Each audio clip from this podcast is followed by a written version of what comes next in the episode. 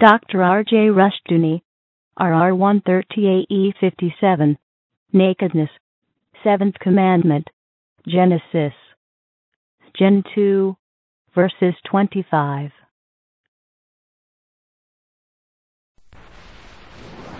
Our text is Genesis 2, 23 to 25.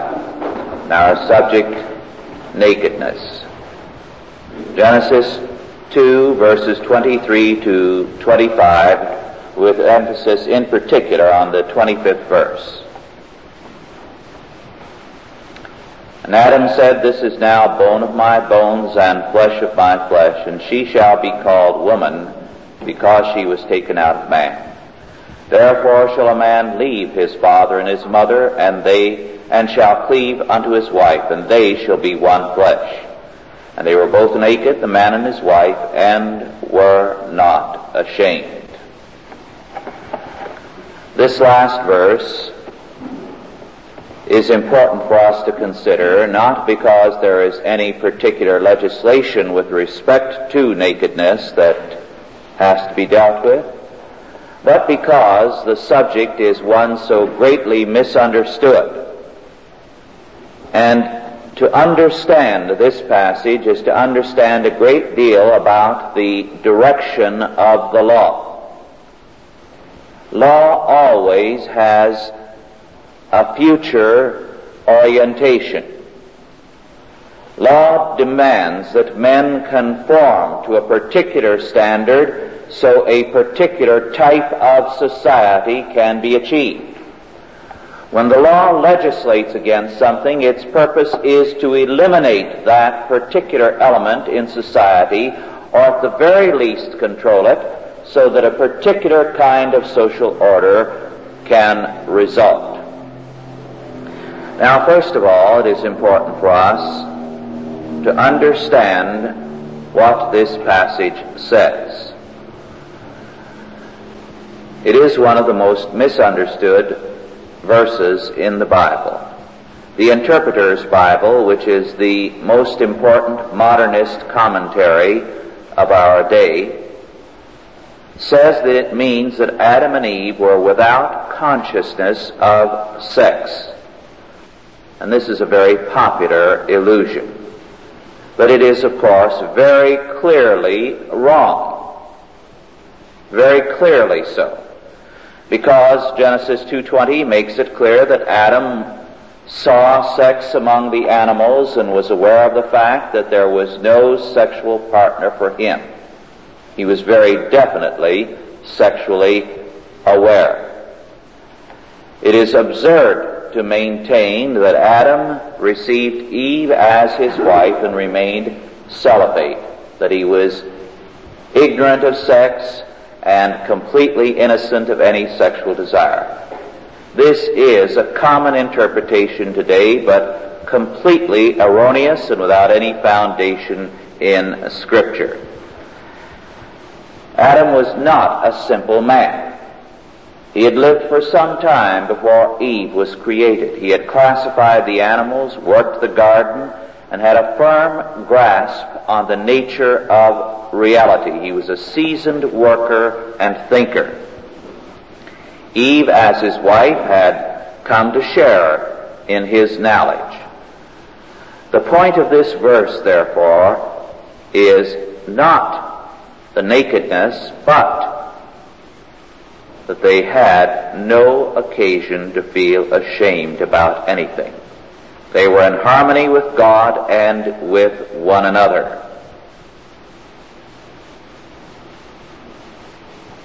The significance of the misinterpretation has to be understood so that we can understand the meaning of this verse as it relates to popular misconceptions today and to us as we seek to know the Scripture. The dream of a return to paradise is common to almost every culture. All over the world, men through the ages have dreamed of returning to paradise. Very commonly, this dream involves a return to the state of nakedness, plus an innocence of any idea of good and evil. Now, of course, Adam and Eve knew the difference between good and evil.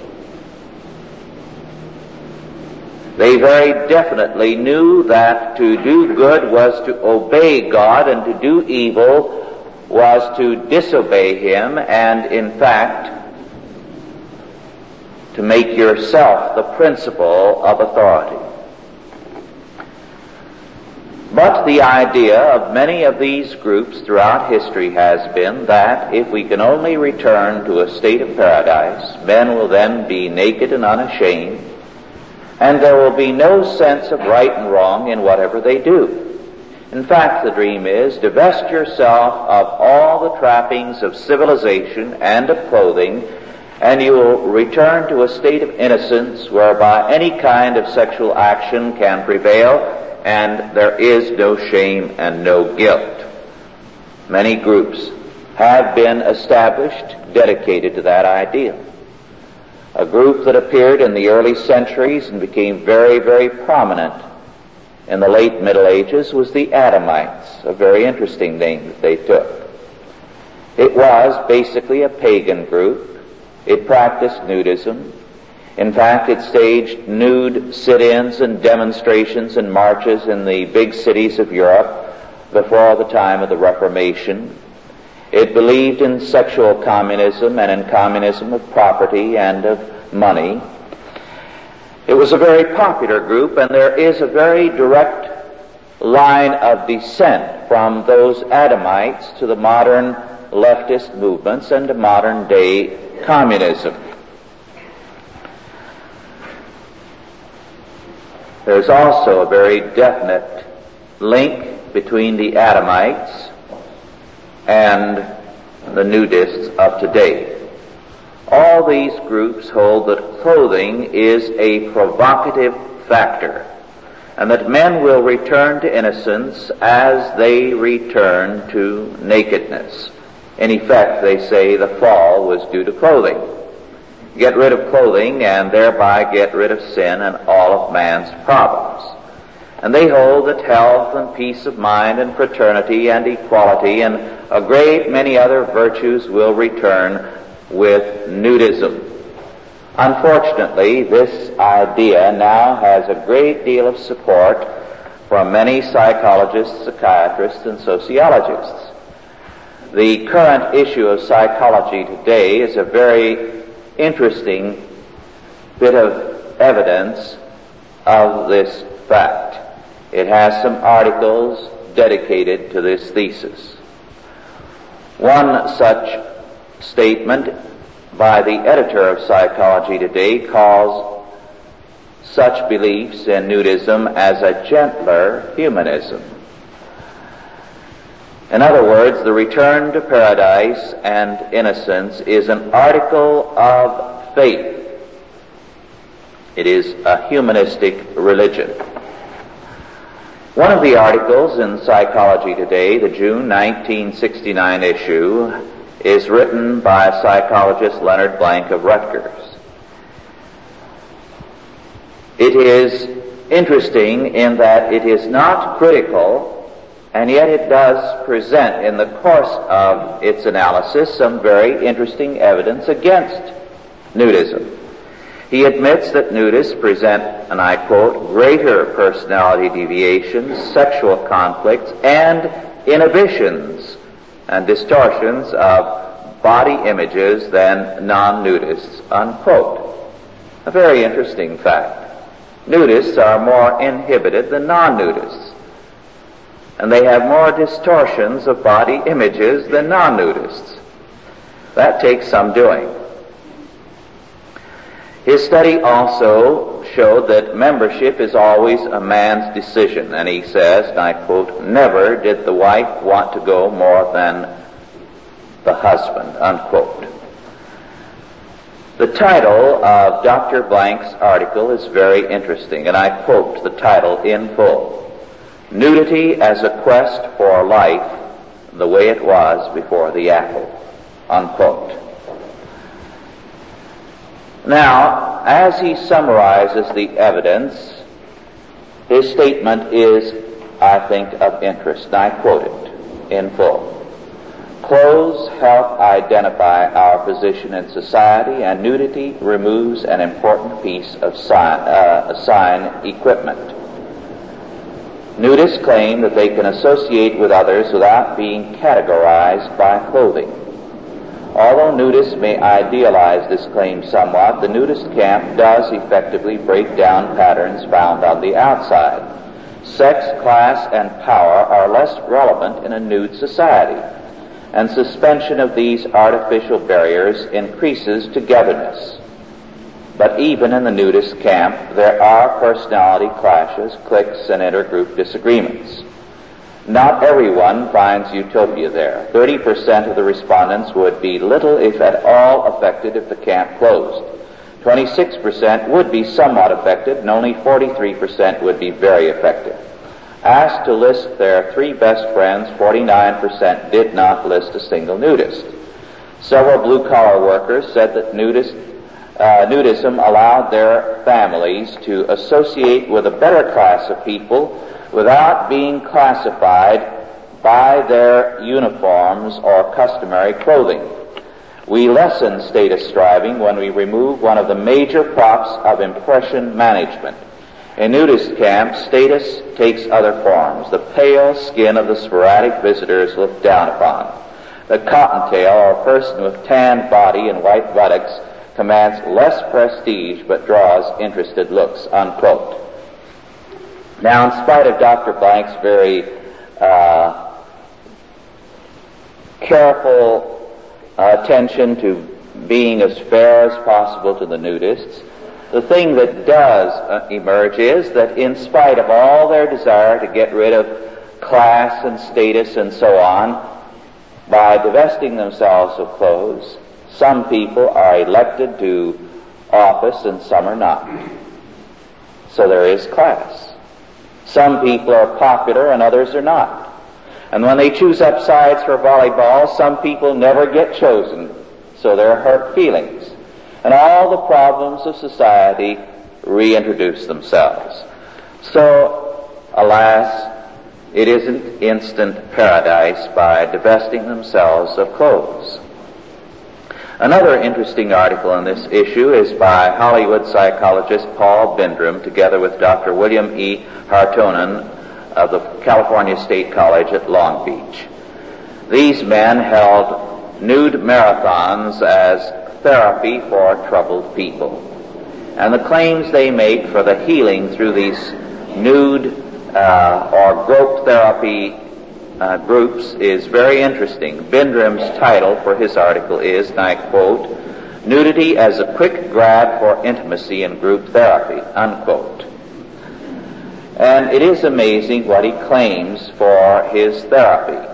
He claims to have cured, at least temporarily, frigidity, male impotence, exhibitionism, arthritis, suicidal tendencies, psychosis, and a good many other things, and re- revitalized marriages.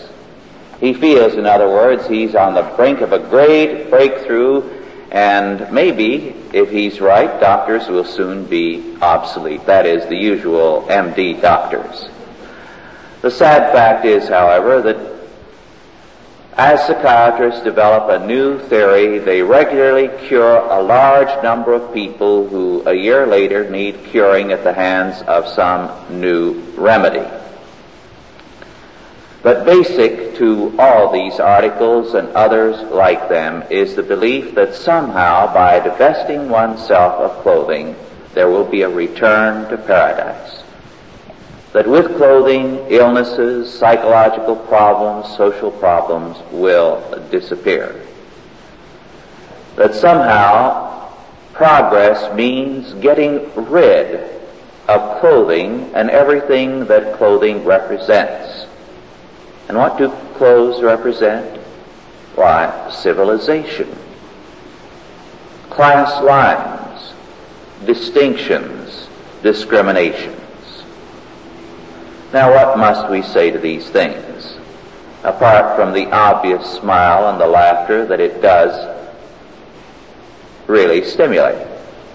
First of all, we must say that this is not obviously a biblical hope. The Garden of Eden was free from sin. but it was still the primitive society, man's beginning, not the end. The goal is the developed kingdom of God, the New Jerusalem, a world order under God. So that the Garden of Eden represents for those who believe in the Bible not a goal for society, but the primitive beginning Second, there is no reason whatsoever to assume that nakedness was a basic condition of paradise or essential to it. Because the whole point of this verse is not the nakedness, but that naked or not, there was no sense of shame in paradise. Now we know from an analysis of the text that some time was spent by Adam and Eve in Eden. This is obvious in view of what Adam accomplished there. He tilled and dressed the gardens. He pruned the trees. He cared for them. He classified the animals, giving them a rough classification, but nonetheless classified and knew the animal creation, which took perhaps a good many years. In view of the work he had to do, he obviously developed some tools. So there was some progress in that direction. Obviously, too, he needed some kind of shelter. So that we can assume that Adam very quickly developed some kind of housing. Obviously, with the conditions of the world before the flood, where the world was nightly watered by a heavy mist. It was not very good to sleep on the ground. And we can be sure that if Adam was not already a man who had developed housing before Eve came along, she very quickly persuaded him that she had no intention of sleeping on a wet, grassy floor. We can also be sure that they had developed some kind of footwear. The first morning that Eve stepped out on the wet grass, cold and very dewy, she undoubtedly demanded some kind of footwear. So we can be sure that there was some progress in that direction. When the evenings were cold, they obviously wanted some bed covers. And Eve being a woman, she made sure that something in that direction was developed. And no doubt nudged and nagged Eve until it was. So we can be sure there was some kind of arts and crafts. Remember what they did when they sinned. They heard the voice of God calling them, Adam, where art thou? And what did they do very quickly? They sewed together leaves to make aprons or a skirt or covering. That's the word. Now, that's a significant passage. In other words, they already knew how to sew. So that even in haste, when they were out among the trees, they could very quickly stitch together some kind of covering. So, the ability to make garments or covering or clothing had already been learned. Thus, some form of clothing may have been already in existence prior to that time and almost certainly was. They knew how to sew. And then we can add Adam and Eve were alone in paradise. They were the only inhabitants thereof. So that there was no need at all times to be clothed since it was just the two of them. The faith of nudism and of humanism in a cure-all in nudity is absurd. The Bible does not present a return to primitivism as an answer to man's problems. Nor does it say that the desire to abolish inequalities and differences is good. Quite the contrary.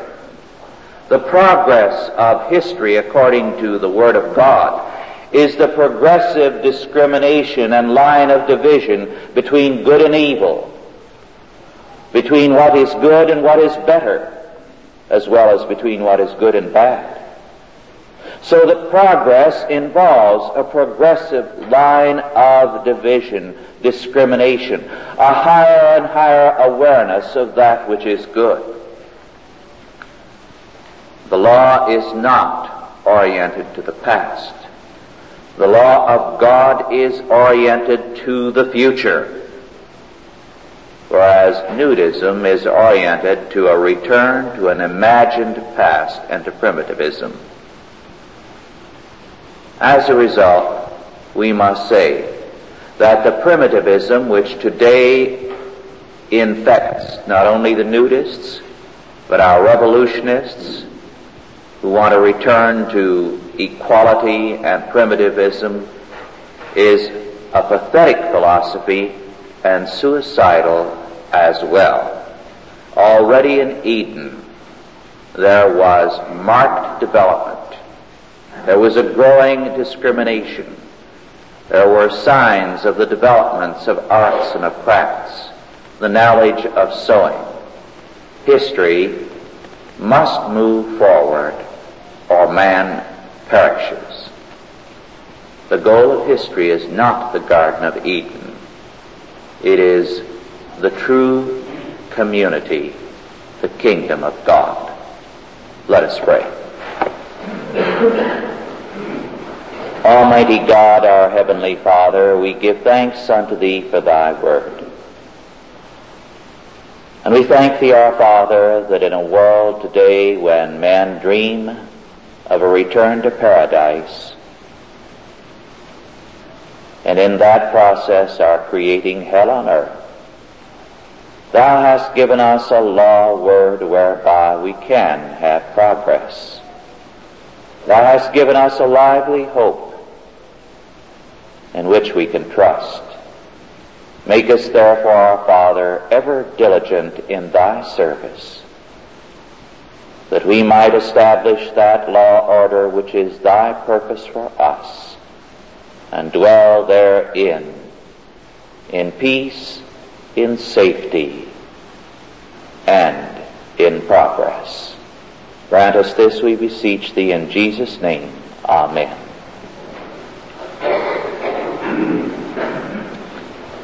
Are there any questions now? First of all, with reference to our lesson.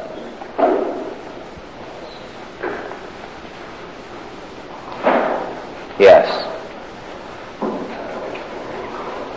Is our trend toward internationalism, which to be almost everyone's desire, a trend towards Jerusalem, or not that is the word, but the idealized civilization?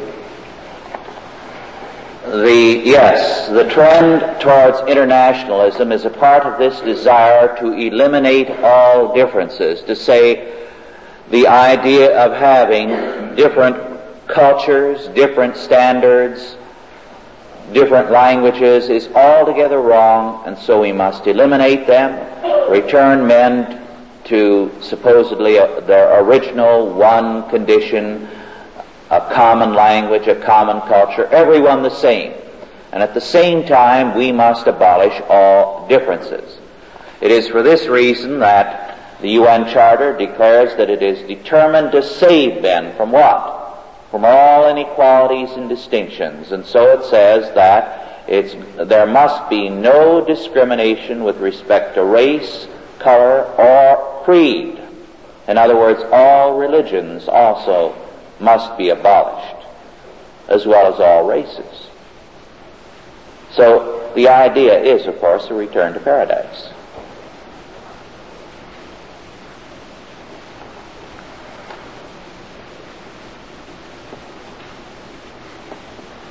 Any other questions? Along, yes. Well, uh, I, I know the answer, but I was sure about about E.B. Apple. Uh, it's not too clear in my mind exactly what she did do. It's a and to I don't really know what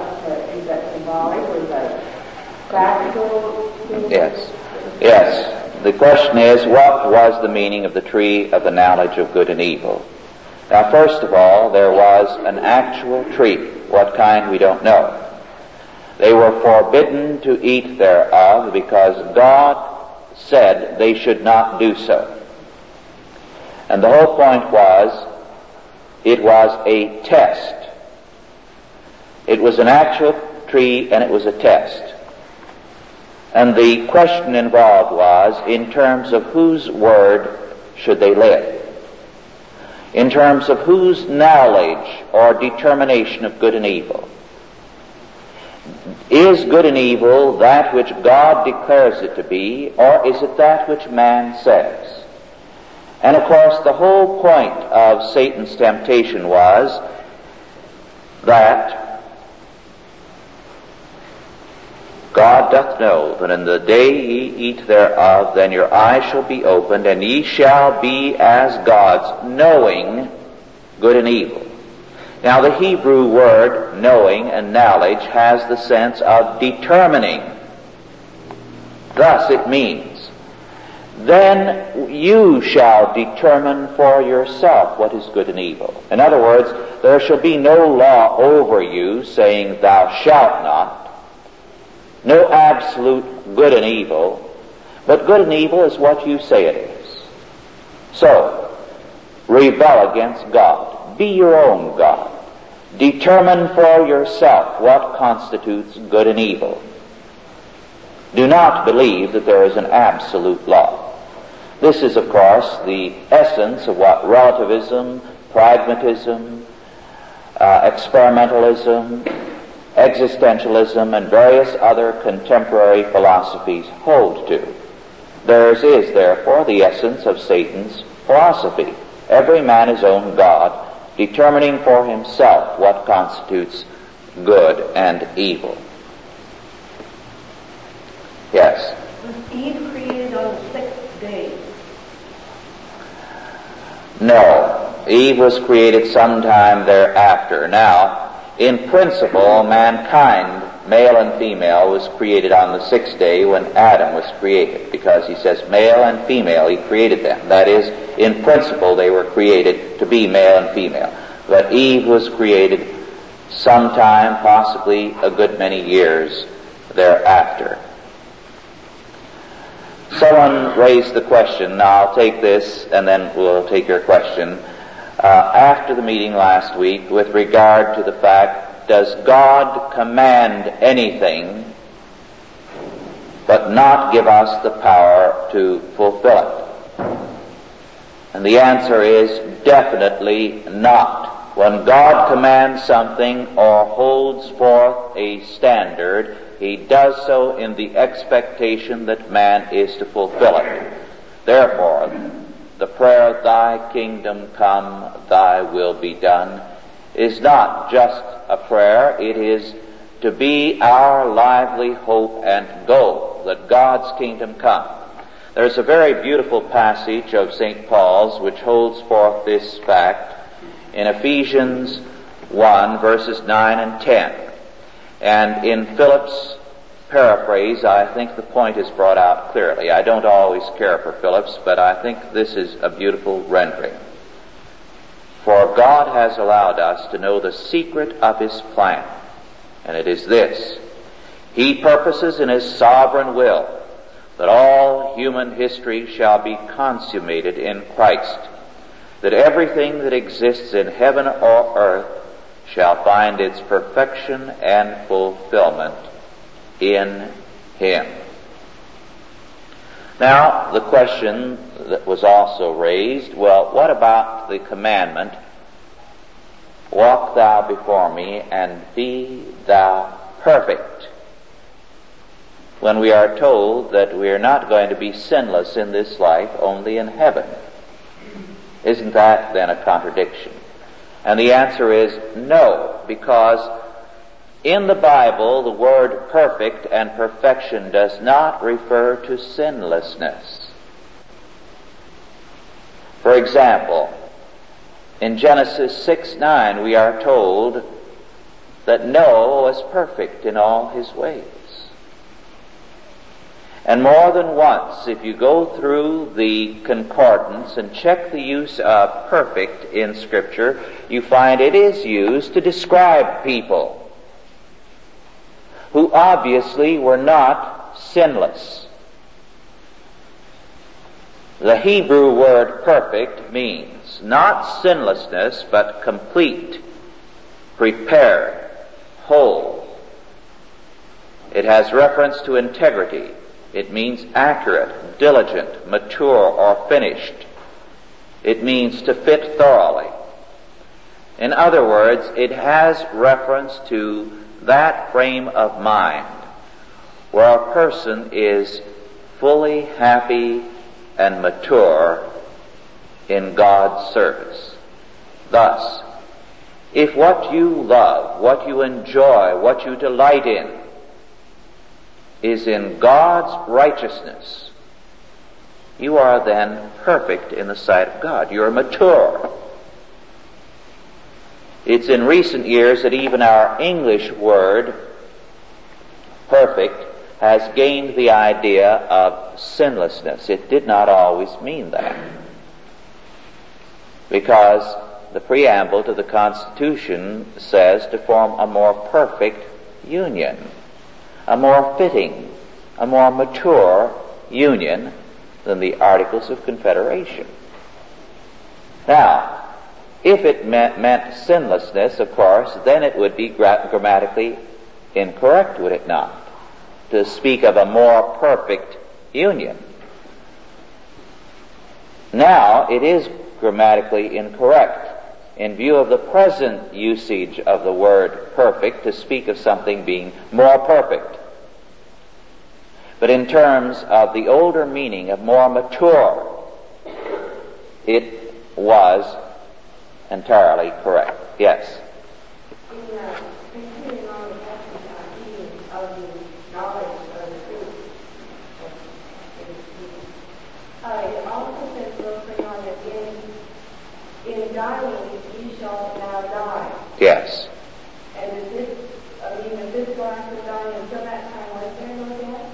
Yes. What it means is that the process of death uh, will begin to work in you and you shall be spiritually dead. The sinner is in the sight of God dead. You're no longer alive to the meaning of history, to the goal, the kingdom of God.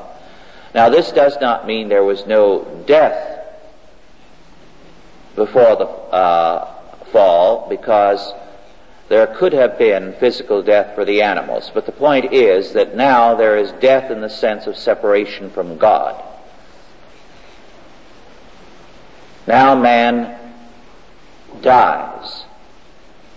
He may be alive, but the meaning of history is gone. So it's death in that radical sense that is meant, both physical and spiritual, but essentially spiritual. Man no longer sees. He no longer has a sense of direction. He no longer knows the goal of history. Then now he must choose that. He has to make that choice. He must now what? He must choose that now. It was not uh, given to him by God. Adam and Eve, or God directed Adam and Eve. Yes. Uh, Adam and Eve were in their will wholly good before the fall. Now man, unredeemed man, is wholly evil in his will, in that all that he does is tainted by the fact that he is separate from God and he chooses contrary to God and does not see the meaning and direction of history. I've heard it said that uh, Adam and Eve were meant to live forever. Is that true or not? Uh, No, they were not meant to live forever because God certainly decreed the fall. that was predestined. Yes. Yes. After the fall, was there a law of God that Adam and Eve uh, were trying to conform to apart from their own conscience? Yes. After the fall, the law which was given before the fall, they knew what was to obey God and what was to disobey Him, was given to Adam and Eve orally. And there are evidences of this that creep up continually in the law. We shall deal with this next Sunday, one aspect of the law as it appears, but is not written. It is finally given in full written form in Moses. But the law is clearly in evidence before, having been given in oral form. Yes. Why is it that so many of the uh, men in the Old Testament broke the law of marriage and also fornication and also uh, adultery? Also what? Adultery. Yes, because they were sinners. I mean, they they they took the they go according to the world of multiplying uh, after their own. Uh, No. Well, first of all, the number of uh, occasions where such sins occurred are not as many as you would think. If you go through and find the occasions, uh, they are not very many. We- read the Old Testament and uh, my goodness gracious, they are really they are they are the maidservants and the and the uh, brothers and the sisters and the, uh, and the many wives. And Yes, we'll be coming to that in the next few weeks, but uh, first, the Bible tells the whole truth about people, which modern history does not. So it's a much more candid account. Second, in many cases, uh, as with Amnon, uh, he was not a believer. He was reprobate thoroughly. With David, yes, a great man, and yet he did sin. Uh, none of us are exempt from sin, and yet, of course, uh, David, in spite of that, is spoken of as one of God's greatest servants and, the, and as very dearly loved of God and as a friend of God. Uh, someone who, yes,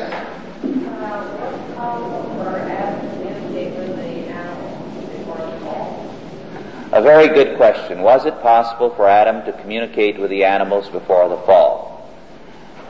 There are a great many traditions, and let's speak of them very plainly as traditions, that before the fall animals could speak.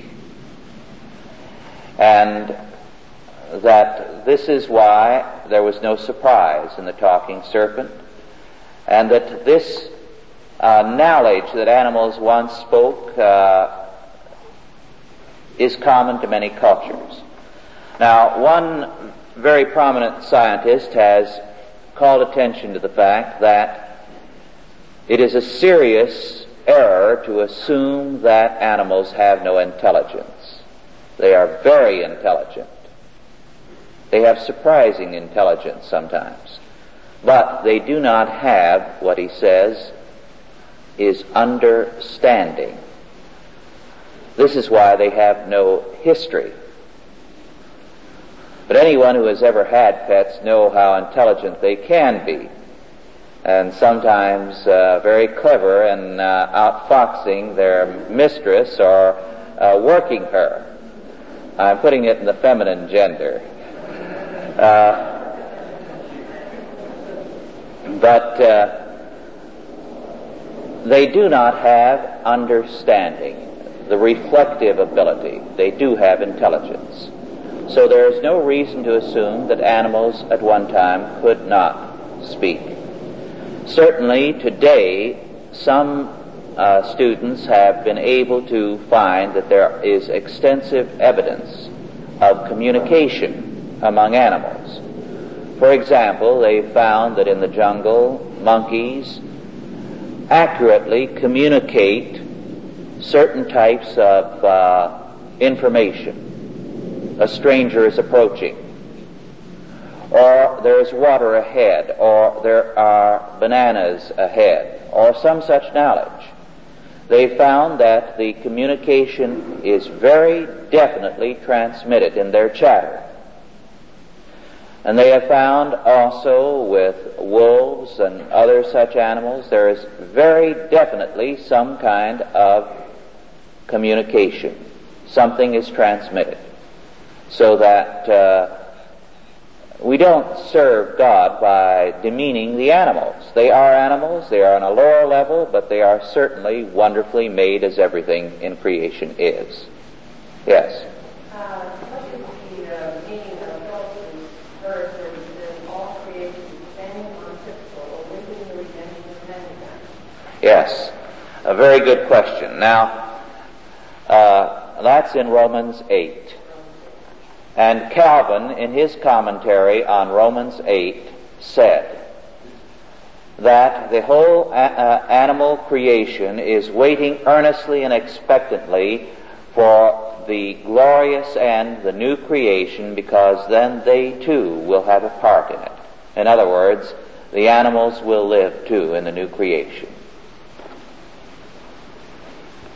Yes.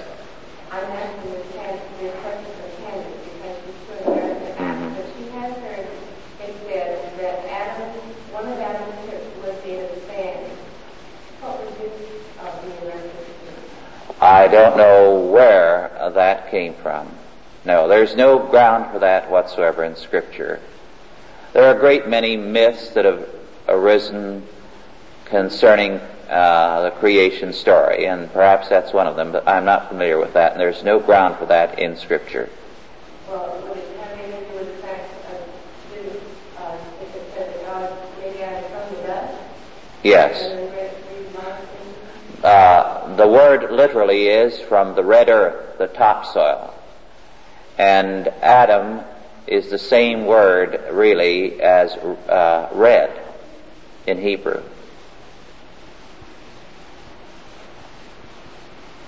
Yes. Would you read First Titus chapter one and tell me what the last quotation that Paul says? Titus, Titus, yes. And Paul was writing Titus 1 what? one, one, one. 1 1. And the last, included quote inside his letter. I, I can't hear you.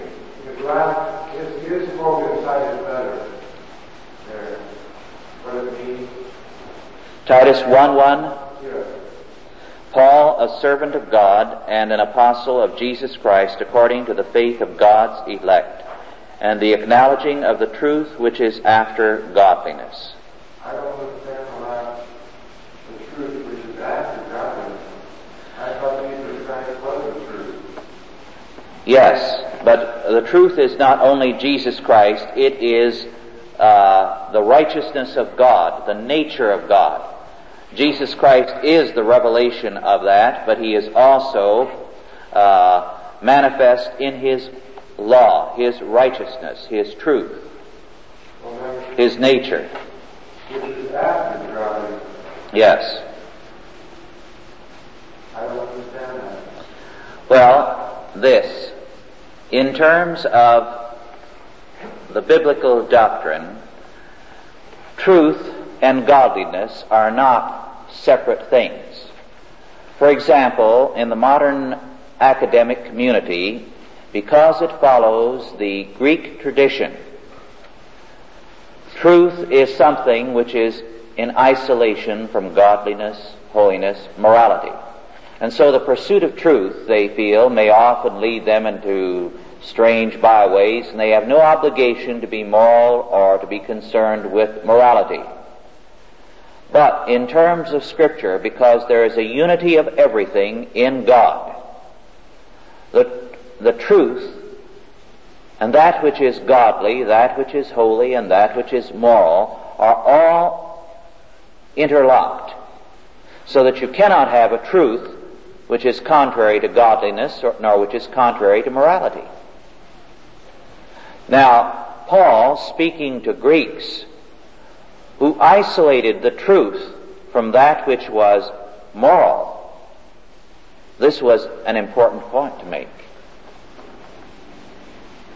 Yes. Is he, uh, I'm just wondering, as you were speaking, if he is thinking that this means that truth comes in a sequence after godliness, but what you're saying is that truth is seeking godliness, or is um, a No, a product. No, it's a product of it. Yes. In other words, It isn't a sequence of, uh, of things, of first godliness, then truth. But, uh, well, in a sense, yes, in that those who are godly are those who grow in truth. Seek ye first the kingdom of God and his righteousness, and all these things shall be added unto you. Those who therefore begin with the premise of God, then are closer to the truth, closer to godliness, closer to morality. Well, that's what the scripture was. I thought that it was a synonym. Godliness and truth are synonyms. No, they're more than synonyms. They are related facts, but they are not identical facts. Yes. I think uh, he may be thinking of uh, truth as Christ and God as, and they are synonymous. Well, let's look at uh, Phillips' paraphrase, how he renders the truth which is after godliness in the knowledge that comes from a God-fearing life. Now, that's not entirely accurate, but it uh, does point in the right direction. Yes. is the choice that God gives us a major reason. I mean, we could not be given freedom without choice. And God apparently has to do the same thing with us, giving us liberty to exist in freedom, but giving us laws to go by. And uh, someone asked me why, if God was so wonderful, why didn't He avoid all the problems that we have. And I said, well, because we have to have freedom to, to live under God's laws. Yes, that's true. But then there's this that must be remembered, and our time is just about up. The usual definition of freedom is altogether long, wrong because it assumes an absolutistic definition of freedom. Wherever you have these controversies about free will, they are talking really about the free will of God rather than of man, because man does not have an absolute free will. The free will of man is his freedom to be himself, whatever he may be. Man is not absolutely free. We cannot, for example, defy the law of gravity by saying, I'm going to rise up right now and ascend to the top there. We can't do that. We're not free to be born in the future or to say, I want to go back in time. We weren't free to choose our parents or our race or our intelligence.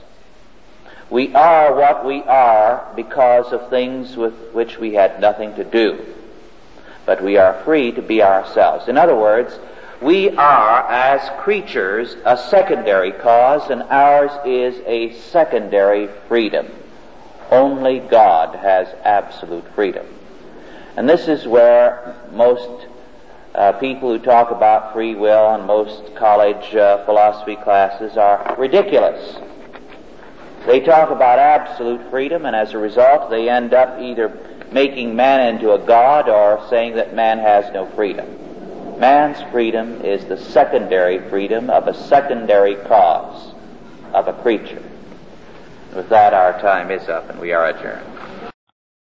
Authorized by the Chalcedon Foundation. Archived by the Mount Olive Tape Library. Digitized by Christ Rules. Dot com.